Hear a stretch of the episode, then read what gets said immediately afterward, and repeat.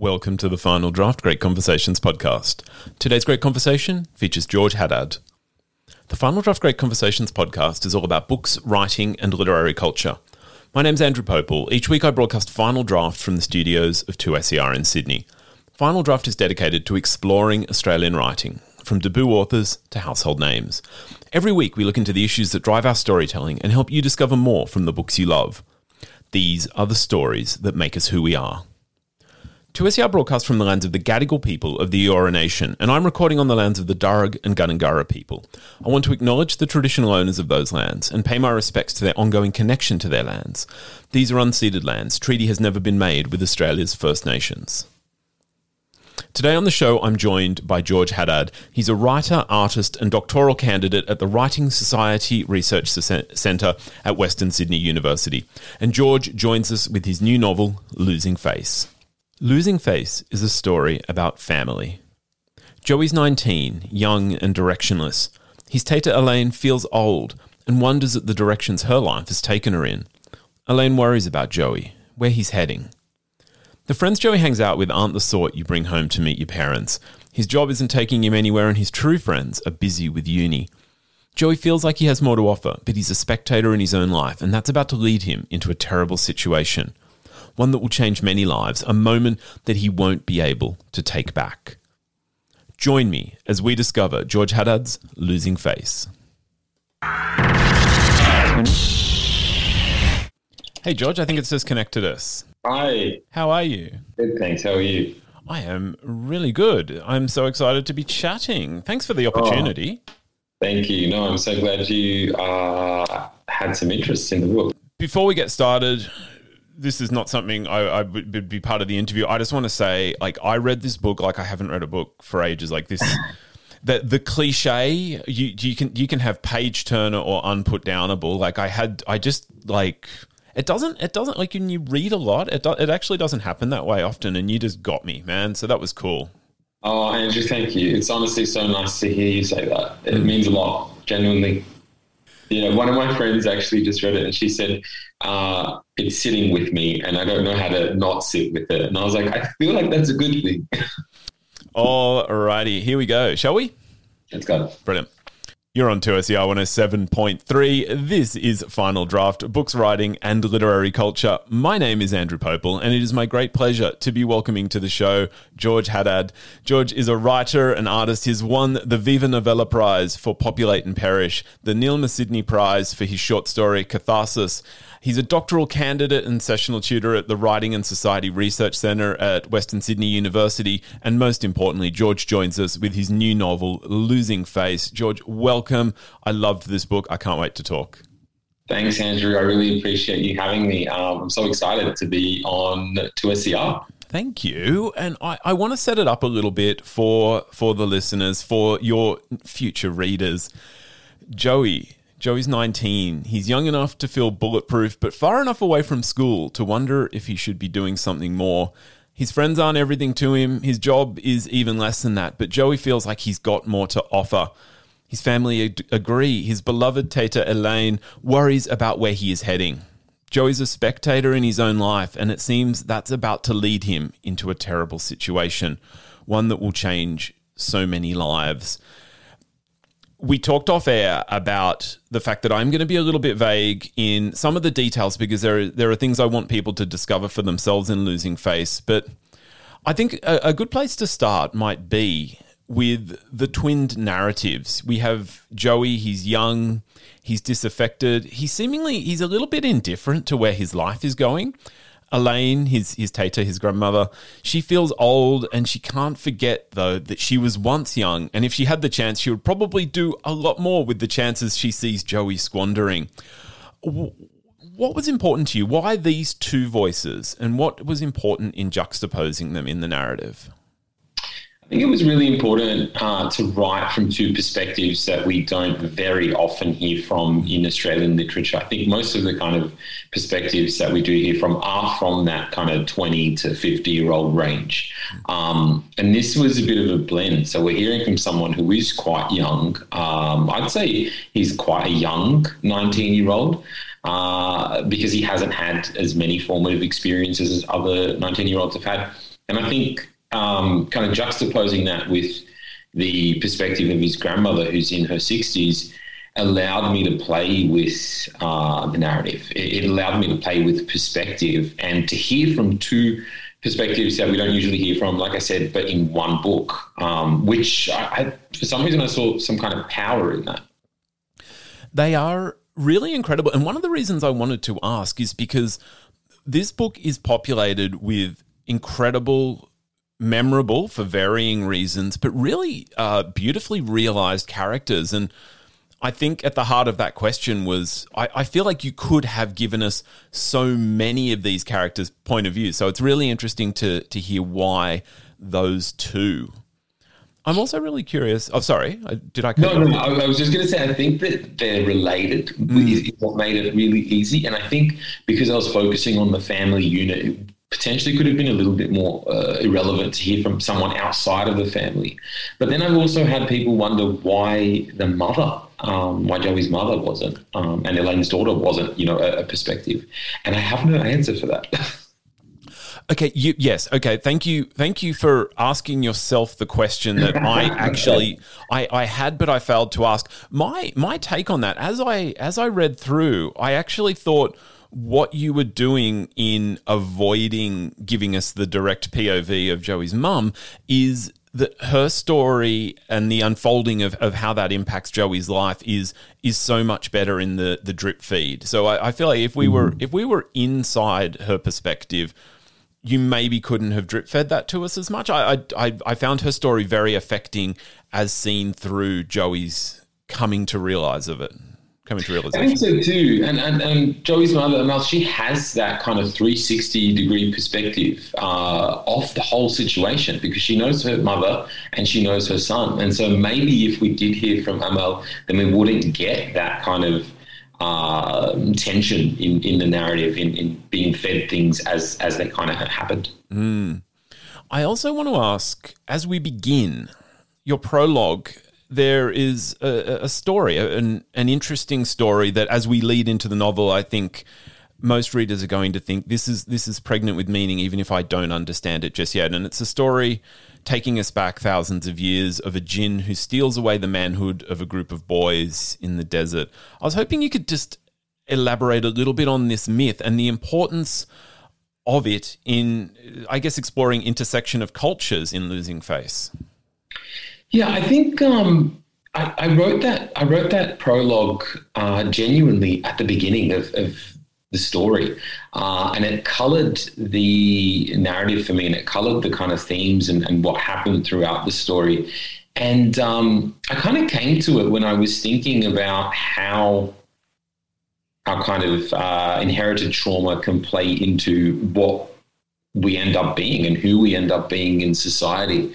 And often we think about like kind of immediate uh, traumas or things that have happened in the immediate past. But I wanted to think about what may have happened, you know, thousands of years ago, like you said, uh, and also then play with space and play with place uh, and migration and see how that would have played out, you know, in the desert and then also in the suburbs of Western Sydney. Mm. Um, yeah, and it was primarily for me a comment on gender uh, and how that played out in a tribal sense, and then you know in a very contemporary sense as well, but still has a connection. There's still a connection between that story and what is happening with Joey in you know the very real 2019 there is so much I want to unpack. Maybe a little bit spoilery stuff that um, I'm gonna I'm gonna kind of put a cork in that, especially around the idea of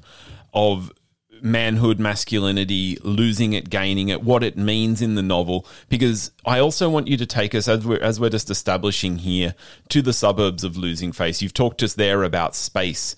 And too often, Sydney is portrayed as the harbour or the beaches, or it's siloed into a diner's passport of culinary experiences. You know, we'll, we'll pop in for a trip and then leave. Tell me about where the story of Losing Face occurs and how moving through these spaces shapes the narrative. I mean, we've had a, a, an amazing array of writing coming out of Western Sydney and incredible stories coming out of Western Sydney. And this is just another story that speaks to the very rich culture, the very diverse culture, uh, the very different kinds of people that inhabit those spaces that we don't often see in uh, popular literature or, or popular television. Um, and I couldn't help but write these characters because these are the kind of characters that I know intimately and that I know well and that I've grown up with. Um, and I think focusing on that and trying to kind of place them in their space uh, made for a more interesting narrative than, than kind of taking them out of that space. Mm. Uh, seeing someone in situ, there's something really poetic and beautiful about seeing someone in their space and seeing them interact with their space and the people that are in there. Uh, and yeah, that just was something that I, I, was really trying to achieve, I guess. Can you take us even uh, maybe into the micro of that? Because I feel, I feel like even when we say Western Sydney, that we're doing a disservice. Like we're, we're, we're creating this homogenized mass um, that you know if you're if you're not up in Western Sydney or if you don't um, if you don't have an asylum, like let's just I'll just call it as I'm calling it. If you're in Eastern Sydney, you know if you're even even in the inner west, which is highlighted in your narrative, can you take us into the micro? Like Joey is moving between suburbs. How does mm. that shape his view of the space that he's moving through, and what does it mean to him personally? Well, it's very insular for him. You know, he's only very quite used to Greenacre. And so even when he moves a short distance to, to Bankstown or he goes a short distance to Liverpool, there's a whole set of different realities and people and, uh, you know, rules and values that are associated with those spaces. Uh, and I think that's something that's you know so fantastic about Western Sydney is that you can literally go from you can go, you can go a kilometre uh, from from your home and you're experiencing another realm, a completely different space mm. uh, with its own set of ideas and people. It comes, I guess, with I want to I want to initially frame it as opportunity, but in this question we uh, maybe interrogate that a little bit because both Elaine and Joey are are navigating who they are in their worlds. Um, Elaine and, and I feel like Joey Joey manages to pull focus. I mean, that's part partly the nature of what happens in the story. I guess that's partly the nature of of young men. Like when we're when we're young, we we can be a little bit tunnel vision and mm-hmm. everything is about us. So I'm going to focus this question on Elaine. Elaine, she came to Australia from a village in Lebanon through a marriage to an older man. She spent her life negotiating with the world her identity as a woman, her identity as a wife, her identity as a mother and a grandmother, as well as who this country, as, as well as who Australia, with its, you know, quite often barely hidden racism, is going to let her be as an immigrant. So I wanted to focus in on identity. What did you want to say about walking in two worlds or more than two worlds and having to constantly negotiate identity in the space that you're in? Uh, I think I wanted to highlight that it can be absolutely debilitating uh, on a daily basis, but there's also a power to it and a, and a, uh, a special kind of quality uh, to it in that it makes you um, more of an enlightened person. You're more kind of uh, adept at dealing with situations as they arise because you're used to, you know, having one foot in one place and one in the other. Um, Elaine has become a person that is completely uh, shaped by her experience of being in Australia, but also of her experience, or short experience of, of being a Lebanese woman in a village. Um, these are two things that kind of uh, helix throughout her, her life, and she can't genuinely escape them. They're just part of who she is. And that's how she sees the world around her as that child from the village in Lebanon and as uh, you know, a woman who was uh, brought to womanhood very, very quickly in a space that she had no idea about. You do this thing I'm just going to flag this. I've I've learned through my history of interviewing that sometimes I I make comments, not questions, and it gets really confusing whether I'm asking you something. I'm going to flag this as a comment. You do this incredible thing where both Joey, but also I'm going to uh, keep highlighting Elaine here. You you teach us to love them, which is an incredible thing to do in the short space of a novel. Like even three to four hundred pages is a very short space to come to love a character, but you do it without nostalgia. I, I thought there, as you were talking about her childhood and her her you know youth in the village. And then there is a scene, a part later in the film where you talk about how I think it was Alex had tried to set her up online so that she might be able to communicate uh, via messenger or something like that with with the village, and she was she resisted. She has no sentimentality about that. She she doesn't think that there is some sort of halcyon days that she can harken back to. Is it? Were you conscious that you were going to help the reader love these characters, and did, did that grow for you, or were you in love with them from the outset? I think I have to be completely honest. I did not write Joey and Elaine for people to fall in love with them, and for, for people to have that kind of reaction is uh, amazing, and it makes me feel like you know, uh, writing is more than what I, am trying it for it to be. You know, sometimes it escapes you, and and people have reactions to it that you're not um, entirely uh, trying to curate, and that's a beautiful thing because it kind of lends the text to the reader and it allows them to, to play with it, which is brilliant. But I must admit, I did fall in love with both of them mm. um, very early on when I was writing them. And I still feel, uh, and I still, I still think about them. I, I kind of catch myself thinking about Joey and Elaine uh, because they're so fully realized to me and maybe to, to some readers, but to me, they are really a symbol of a lot of people that I know and uh, care about. Mm. That's really interesting to me. I mean, I, I I'm glad you. I, am glad everyone will come to love them, but it felt so much. There, there is an unspoken moment that we will get to uh, that drives the the action of sort of the latter half of the novel, and I feel like our our connection and and the stakes that we feel as that as we drive towards the conclusion very much hinges on how we feel about Joey and Elaine. Because if if you don't care for Joey, if you don't come to care for Joey particularly, I feel like the stakes could be quite low there. Um, but of course, Elaine is constantly drawing us back into that because she loves Joey, but she doesn't know how to feel about this situation as it emerges. And perhaps this is as good a point as any to mention that there is there is a pivotal moment that Joey is involved in that we then have to come to terms with. Um, can I take you to that moment? And again, we're I'm keeping it vague. You do what you need. Can you tell me about writing the scene, this pivotal moment? Because did you feel pressure to portray the action and people's responses in particular ways? So much pressure, uh, and I was genuinely worried about you know what I was doing there because uh, it's a very you know uh, tough subject to deal with. Uh, and I wanted to make sure that I wasn't using uh, any kind of tropes or any, um, basically wasn't doing any trauma porn kind of stuff. Yeah, the, the name the trauma porn came into my head too. Yeah, it's just I, I was really conscious of not doing that because for me, the reason why uh, and, and this kind of speaks to that question about perspective. The reason why I had Elaine comment on also what's going on there is to demonstrate that often these young men in these situations, these perpetrators, aren't entirely evil.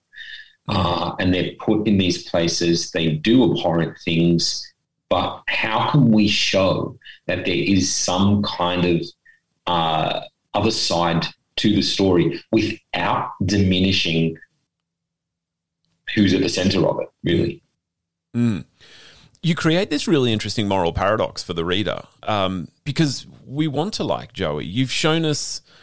You've shown us that he's he's a little bit hopeless. He's a lot bit hopeless, um, but he he can see that and he wants to change. He's sort of he's in that classic situation of I want to do something, I just don't know how to. I don't know what it is, and I don't know how to start. Mm-hmm. But as he comes to face some legal action, we also, from the larger narrative, know that there's a possibility that no one will be punished. And that feels that that feels very tough. It feels very tough as you as you zoom in on Joey. Were you looking to highlight, I guess, This is such a tough question because I want to I want to really acknowledge that there is an intersection here. Um, this may have played out very differently if we were talking about.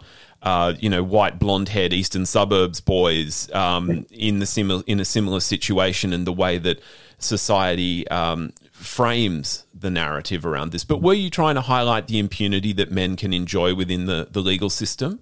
Absolutely. Uh, and I did a lot of research around these kinds of cases uh, in Australia and sometimes overseas. And uh, in a lot of a, a, lot of cases, men are let off. Perpetrators are let off for these kinds of crimes.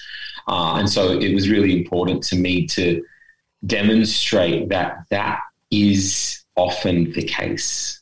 Um, yeah, which it, was it was terrifying and debilitating, but you know it, it is the case. Mm.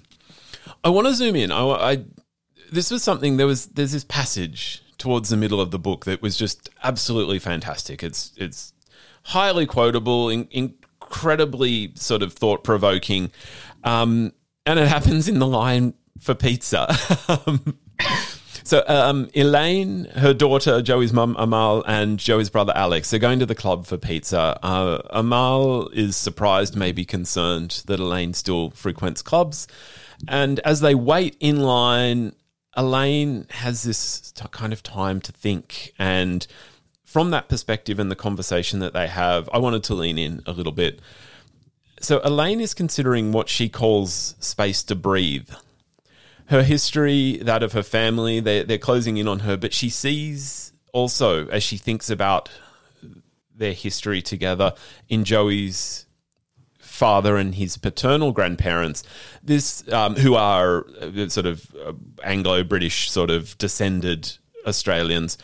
Um, they had this idea, this throwing off of guilt. I think she describes it, and you connect this to privilege, and it you know, it's not a good thing in the way we can see it playing out. Can you tell me about this this idea, this idea that Elaine has of space to breathe and how it connects to privilege? Well, essentially, she's kind of commenting on the fact that uh, you know white Australians have been here for so long.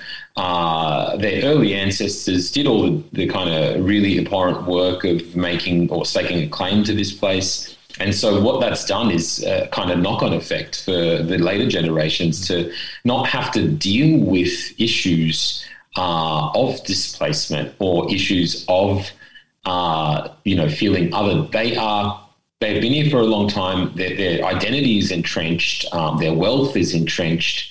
Uh, they understand the space because, or they understand the space intimately and, and, and deeply because their families have been there for so long. Uh, and I think what that does is it creates space uh, or kind of uh, it allows the mind to breathe uh, because they're not worried about other things like you know being discriminated against or uh, you know uh, employment um, and I think that's what Elaine is commenting on. She's kind of wishing that her grandsons who do have some access to that privilege uh, could have had a better way of, of navigating it, but mm. she blocked it off essentially. I mean, I think yeah, we've got these these kind of twinned um, ideas here of intergenerational trauma, so the, the trauma that is carried down because of violences that were committed in the past, and the mm-hmm. fli- and, and, and in this is in the process of invasion and dispossession that's happened Absolutely. on this land, and then the flip of that, which we see so often to to the highest levels of power in this country, where people uh, will say that was that was then that wasn't us that mm-hmm. you know can't we can't we all just move beyond it and yeah. the two i mean the one plays into the other and, and seems to compound this uh, but in doing so creates that space to breathe Mm. And even in saying those kinds of things like, let's try and move beyond it, that is a privileged thing to say because mm. you have the ability to move beyond it because you're not worried about other things day to day. Uh, because all of that kind of uh, really uh, stressful or dirty work has been done for you. Mm. I want to also now get, move to performing culture and this really interesting thing that you do through Joey. Um, you talked there about Elaine wanting or wishing this space to breathe for her grandchildren, and Joey at numerous times throughout the nar- narrative he's contemplating himself. Um, when he keeps his hair a little bit longer, he might be able to pass for you know uh, a white Anglo Aussie. But when he shaves it off, he's like, no, now I look more leb. Um, Amal talks. There's this great sequence where Amal's talking about her. I, like um, it's like her post high school, pre uni type of travel, her gap year, whatever we want to call it, being mm-hmm. in Europe and people being less aware of their culture, while in Australia there is a performance. Mm-hmm. But without that uh, performance, Australia would be, in Elaine's world words, a blank stage. Mm-hmm. Um, does the performance of culture support Australian culture, like for whatever value of that we can meaningfully ascribe. Like, do we does does modern Australia as as was created in in the minds of the English two hundred and fifty odd years ago? Does that even have a meaningful culture without people performing every single day? You know, that's a really tough question to answer. Um, just a little question, yeah. Just just sort out 250 years of cultural creation for me, George, and, and then you can have dinner. yeah, I'm not, I'm not entirely sure how to answer it. I just, I do think that Australian culture has become very much so uh, kind of synonymous with a performance of culture. Uh, and there are many factors as to why we've done that and how we've kind of gotten to that point. Uh, and one being the one that Elaine discusses is that she was afraid, and, and all the other immigrants at the same time uh, were afraid that if they did kind of uh, play to to what Australia expected of them, that they would be homogenized essentially and kind of have this erasure of, of their past and of who they were. Is that a core conundrum then for Joey? He he finds himself at a point where the the system of education has stopped giving him a track and a, and guidance. He's 19. Mm he more than anything, more than the job or the the degree, or he has to choose the performance of culture that he is going to take into mm-hmm. his later life. Mm. And he, he plays with it, and I think he, he he's even more hyper kind of aware of it because he knows, and even though he doesn't have an amazing relationship with his father, he knows that he has uh, you know, white Australian ancestry. Uh, and there's even a there's a point uh, where he's speaking to his father and he says, you know, what's it like on the Gold Coast? And I think for Joey, he's wondering, you know, could I could I be white Australian? Could I could I leave Greenacre and and be someone else uh, purely because I have that in me? Um, and I think that's something that is a testament to, even though the fact that he's, he's quite a lost character, he is somewhat introspective. He, he does give some thought to who he is and how he's come to be and how he could continue being. Mm. So much of this is connected to masculinity. What it is, does it exist? When it exists, is it a force of of positive or, or negative action in our world? You explore, and this is this is not exclusively um, focused on Joey. You actually explore a myriad of characters who are masculine in their own ways for values of that. At formative times, you explore them in relation to each other. It's spectacular to watch. What I really wanted to hear about was how you wanted to deal with this. And I'm, i want to throw you a curveball because I'm going to highlight Alex. Um, what I saw in Alex was really interesting. It felt despite him being a, a relatively minor character, he also came to represent the opposite of of everything else. He's almost kind of a hope that's bigger than the story in his masculinity. I'm really glad you picked up on that because I think what Alex is is the kind of um, eventual harmony that has, or the eventual harmony of of gender in that family and in that kind of construct and in that space uh, after all of these thousands years of thousands of years of this family. I think in Alex uh, we find the end result, which is something that's kind of harmonious and accepting and beautiful. Yeah, it's it's brilliant. There's the the scene with um with Elaine who I mean even if we just consider the the age difference, you know, there's there's 45 50 years between them. And Alex seems to have this incredible beauty in the way he is able to speak up but speak respectfully. Um, he's able to challenge the authority that Tata his Tata represents to him while also respecting the the the I guess the power that he had, like just in terms of gender and the the you know his gender gives him a certain power in that dynamic as well. Um, yeah, just just I loved it. Every time Alex popped up, I was just like, I want to hear more from you. yeah, he was absolutely the end note, the kind of symmetry or, or poetry behind it all, uh, and I'm so glad that that you know came, that came out. Mm. Um, so I want to highlight we've we've we've skirted around this incredible moment that drives forward the narrative, creates incredible tension. And I'm just going to jump to the end uh, because I'm really curious. You resist the narrative urge to ride off into the sunset. And I know this isn't the reality of the story. You've talked about that. Uh, the novel is still fresh. It's obviously been, you know, years in the making for you.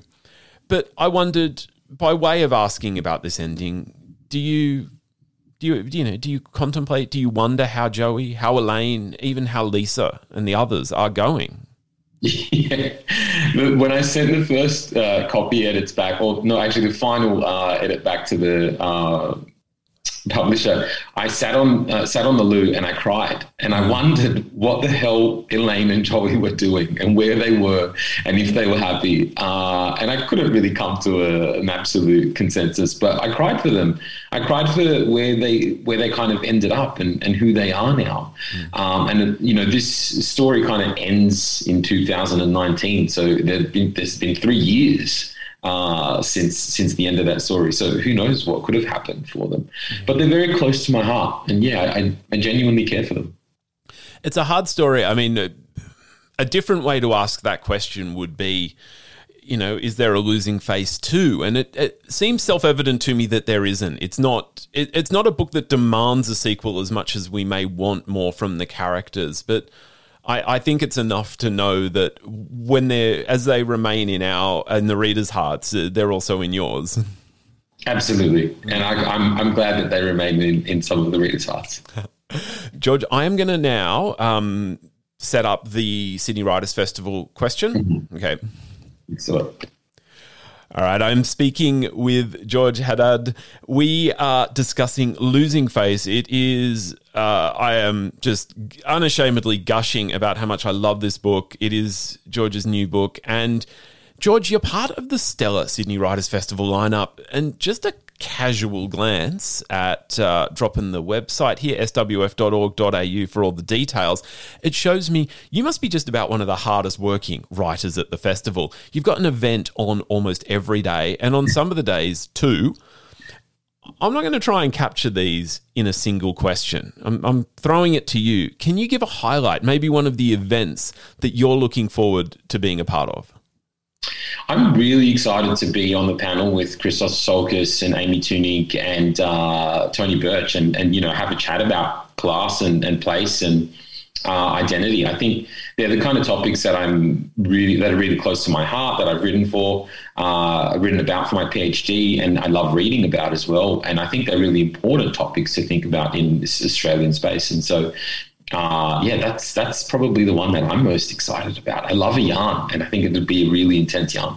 I think, and because we move from this homogenized idea of a classless society, as soon as you unpack that, as soon as you open it up to the idea that that's a comfortable myth, there mm-hmm. is going to be so much to discuss. And what a panel! Um, I love all of those guys. So I, yeah, I'm going to try and get along to that one. That would I be right in thinking is that one of the free events too? So people haven't got an excuse.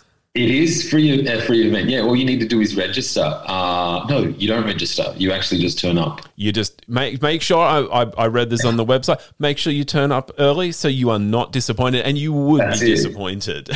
Exactly. Just don't be disappointed. Just get there and line up.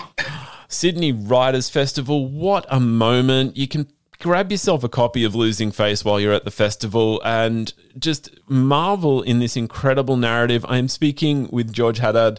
Losing Face is his new novel, and it has been just a terrific, a terrific chat, George. Thanks so much for joining me. Thank you so much for having me, Andrew. I really appreciate the chat. And that was yeah, that was so much fun. Thank you for indulging the the vagaries of the question. I mean, I really you know one thing I really want to ask you that I'm just going to just drop it in here at the end. The end of the novel goes all like courtroom procedural, but in such a like in a in a not courtroom procedural way. Like were you were you trying to do that? Were you trying to avoid that? Was what what was in, what was in your mind as you were writing? It was a really tough thing to do because I had to balance my storytelling and my style and my voice with this really kind of uh, factual, evidential uh, kind of work. And, and I had to flesh out the story. I had to tell the story in the space of the courtroom. Um, and I mean, how, how, how, do you mean you thought that it was kind of not um, not courtroomish? Like, how did you? What do you mean by that? So, I mean, it, it has all the element. When I say it's not courtroom procedural, I mean like there's. Uh, you know when you, you you know when you like a uh, if we're thinking about a, a TV kind of courtroom procedural, mm. they have a certain energy. Sure. And I there's a cliche to it, and I think you did right. what you did without indulging the cliche. Like, I mean, you know, there there are there are shows like um, law, the Law and Order, say type shows, just to pick one yeah. that I've actually watched, where you know that as gripping as it is, there is someone out there with a with a paint by numbers Law and Order episode, and they can pump them out for season after season. Totally. I think the nature of what was happening is probably what kind of pulled it out of the cliche. Um, but absolutely, when I was writing it, I was like, this sounds like crime fiction. What the hell am I doing? Mm. But I also was so fine with it because it was only a little short portion of the of the novel, and it felt kind of like a nice break.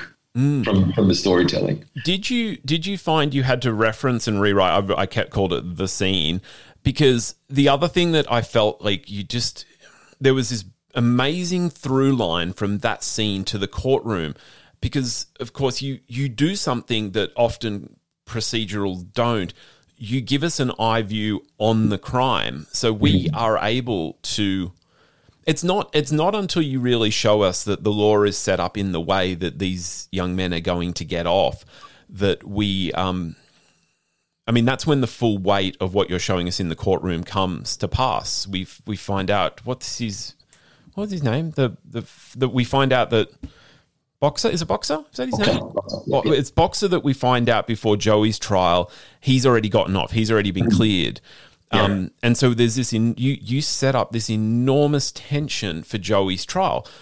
We agree that Joey's role is is probably not going to meet certain thresholds, but then you show us, oh no, there's a different evidentiary burden.